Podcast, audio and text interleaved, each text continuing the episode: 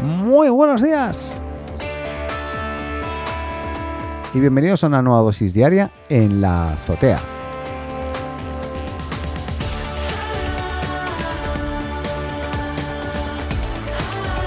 Y partimos con todo el power este jueves 12 de noviembre eh, con, una noticia del, de, principio de semana, pero que, he ido demorando un poquito porque quería más información, más información. Y bueno, y es que, bueno, me imagino que todo el mundo sabe ya que Pfizer afirma que su vacuna contra el COVID-19 es eficaz en, un 90%. Eh, y eso ha revolucionado el mundo. Oh. Eh, los rusos hace poco con su Sputnik 5 eh, dicen que su vacuna tendría una, eficacia del 92% y así a ver quién tiene el porcentaje más alto de efectividad. ¿no? Así que vamos a estar compitiendo eh, y viendo quién se lleva el gran negocio ahora de, la vacuna. Pero bueno, nada, nada que no, nada que no se pueda arreglar, ¿no? Espero. Lo que está clarísimo es que esto va para largo. Pero increíblemente hay gente que, es muy cortoplacista y piensa que dice, ah, hay vacuna, entonces ya esto se, terminó, se terminó la pandemia, estamos ok. Pues no, no. Pero ¿qué pasa? Que eso ha, pegado fuerte en, en, las, en las bolsas. Y es que, por ejemplo, para que te hagas una idea, eh, Zoom ha perdido un 17,4%. Eso eh, acto seguido después del anuncio de Pfizer del 90% de esta. Pfizer, hay que decir que es una empresa norteamericana alemana, ¿vale? Eh, y lo digo porque, lógicamente, no tuvo tanto impacto cuando los rusos dijeron que su Sputnik 5 estaba listo y que tenía ese 92% de eficacia, ¿no? Eh, para que te hagas una idea, Netflix bajó también, descendió un 8,6, Amazon un 5,1, seguramente más, porque estos son cifras del momento más o, se han recuperado ya, no sé. Pero lo, importante, lo increíble es que la gente, ¿cómo es la gente? Que dicen, ah, hay vacuna, entonces Zoom ya no va a hacer falta, por lo tanto vendo, vendo, vendo, ¿no? O ya no va a haber gente pegada a ver, viendo Netflix, pues también. O no va a estar la gente pegada comprando en Amazon, pues también. Pues no, esto no va a cambiar así, de un día para otro, por un lado, y por otro hay un tema de hábitos adquiridos a partir de ahora, que bueno, muchísima gente va a continuar desde casa ya muchísima gente que va a continuar mm, bien, prefiriendo la televisión on demand que no la televisión abierta. Eh, o va a preferir el e-commerce que bajar a la tienda, ¿no? Entonces yo creo que eso va a continuar y me parece sin sentido que las bolsas eh, o los accionistas o la gente que invierte en bolsa penalice de alguna forma o se ponga a vender como loco porque, porque sale, sale, una vacuna que no sale todavía y que los porcentajes y los análisis, pues bajo mi punto de vista todavía creo que queda un poquito, creo que se están adelantando un poquito, creo. Pero bueno, veremos cómo, evoluciona.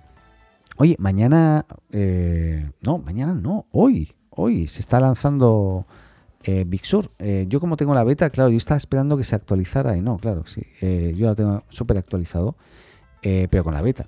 Ahí lo que no sé, ¿qué tengo que hacer? Tengo que revisar. Ahora miraré si, si le doy a actualizar, si ya, ya aparece. Pero bien, eh, recordemos que la, nueva versión de para Mac, sorry que aquí hablemos tanto para Mac de repente, eh, pero es que somos un poco Mac maníacos.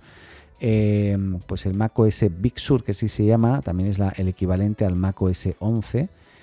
Y es una versión eh, que, es el sucesor de. O sea, llega como sucesor de Mac, Mac OS Catalina, nombre malo igual, pero aunque sea de una isla, pero malo. Em, y, nada, la verdad igualmente me, me... O Big Sur es la isla. Ah, me perdí. ¿Cuál es la isla? Es igual. Em, pero la verdad me gusta mucho. Me gusta mucho el, las nuevas funcionalidades, eh, un poco las nuevas ventanas. Y entonces son cambios útiles como todas las nuevas versiones de, de Apple pero lógicamente 100% eh, preparado para los nuevos procesadores ARM que, son una pasada. Yo he estado... Eh, me adelanté comprando el iMac, pero no, igual estoy sacando mucho partido, así que lo, lo, aprecio mucho. Eh, pero un procesador 3,5 veces más rápido que el, que el antecesor, ¿no? Una GPU de 6 veces más rápida, una capacidad de aprendizaje de hasta 15 veces más rápido. O sea, es un maquinón. Es impresionante lo que, lo que está haciendo Apple en este, en este sentido. Me parece increíble y seguro eh, se va a valorar mucho y van les va a ir muy bien en este aspecto, seguro, seguro. Eh, otra, otra noticia tiene que ver con TikTok. ¿Se acuerdan de TikTok? Eh, hubo un tiempo que fue noticia casi cada día, por no decir todos los días, con el tema este de que eh, el gobierno de Estados Unidos iba a vetarlo si no era comprado por una empresa norteamericana. Ahí ha estado en conversaciones con Oracle, pero el plazo que tenía ByteDance eh, para vender los activos eh, en Estados Unidos termina hoy. O sea, hoy deberían ya estar vetando a TikTok porque no fue cerrado el, acuerdo eh, todavía. Pero dice que la administración de, Trump eh, parece ser que, o sea, TikTok dice que la administración de Trump eh, parece ser que, se ha olvidado. O sea, no han recibido ninguna noticia del, gobierno y, y nada, nada, un desastre. Entonces, lógicamente, una de las cosas que, que,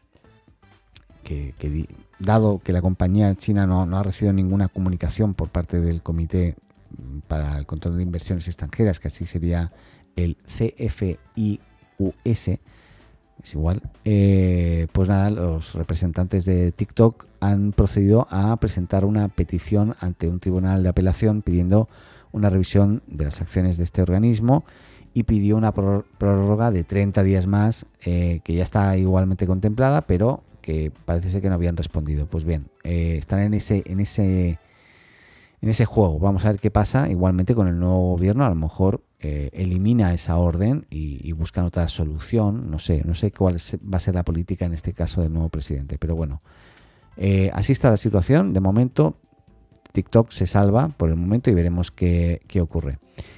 Eh, por otro lado, y hablando de, TikTok eh, y de la competencia, pues Instagram parece ser que está ayer, antes de ayer, ha estado bastante movidito, con bastantes problemas y sobre todo muchas caídas. Eh, también con experiencia de una excesiva lentitud a la hora de subir fotos o a la, hora de subir vídeos y o directamente no se podían subir y principalmente se ha visto afectado bueno, bastante globalmente, pero principalmente en Europa, eh, en Estados Unidos, lógicamente, en Brasil, eh, un poco eh, en, la zona más asiática también, pero principalmente estos puntos, ¿no? Así que si has tenido problemas con Instagram, que sepas que efectivamente estaba con, problemas y me imagino que ahora ya está restablecido en este momento al menos, pero es posible que puedan continuar. Cambiando de tema y nos vamos a Google, eh, parece ser que, bueno, en, España todo el tema de la ley de protección de datos, por un lado, el tema de los derechos de autor, por otro, eh, pues da mucha pelea a estas grandes tecnológicas y en el caso de el Centro Español de Derechos Reprográficos, el CEDRO que se llama, que es la entidad que gestiona los derechos que se agrupa eh, o que agrupa a los editores de periódicos y revistas, ha hecho público que, que antes de ayer presentó una demanda contra Google por impago de al menos 1,1 millones de euros en concepto de derechos de autor. Eh, esto parece ser que ya, o sea, eh, Google ya tiene que estar pagando esta, este, este impuesto, o este, no es un impuesto en realidad, pero este porcentaje, este en concepto de derechos de autor, de forma periódica, em, y parece ser que se está, se, retrasó. No, no, eh, Google en este caso no ha dado eh, mucha más información, pero parece ser que ha sido básicamente un retraso y lógicamente había pagado antes, por tanto debería seguir pagando, se supone. Pero bueno, eh, hay que ver ahí cómo, evoluciona, porque todo esto también afecta directamente a la compañía, que igual está con otros temas que, podrían provocar que, lleguen a bloquear incluso Google, tal vez incluso en, Europa. No, no creo que llegue, pero que están ahí peleando duro con eso, también como están peleando con Facebook y otras compañías por todo el tema de, protección de datos, etc. hablando de Google, em, Google ya eh, finalmente acaba de anunciar, anunció ayer, que el plan de almacenamiento gratuito ilimitado eh, de Google Fotos eh, se dice adiós, se despide y a partir del, de junio del 2021 todo lo que subamos a, la cuenta de Google contará como parte de los 15, eh, 15 gigas gratuitos que Google da con una cuenta de Gmail. Al superarlos, habrá que pagar. ¿Vale? Yo, por ejemplo, tengo una cuenta, eh, el Google One, que tiene pues, más capacidad, etcétera. Pero si no lo tienes, tienes estos 15 gigas por defecto y si vas subiendo fotos, etcétera, todo eso va consumiendo espacio en tu eh, de, tus 15 gigas, básicamente. Aparte de, los archivos de Google Drive que tengas, aparte de muchas otras cosas, o de tus correos, ¿no? O sea, todo, todo, eh, todo el almacenamiento de, tu cuenta de Gmail, más Drive, más eh, fotos, etcétera, va a ser máximo de 15 gigas si es de forma gratuita, ¿vale? Así que lo tengas en consideración y evalúa si no ver de contratar algún servicio. A mí, la verdad, eh, me ha ido muy bien.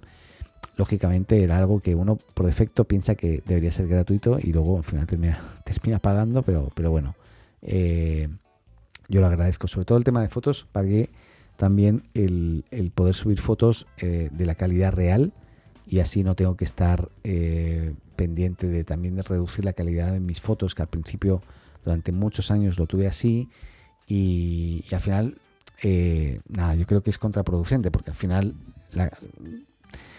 es mejor tener una buena calidad de foto que no una foto reducida si en algún momento quieres imprimirla o ya solamente disfrutar de ella, ¿no?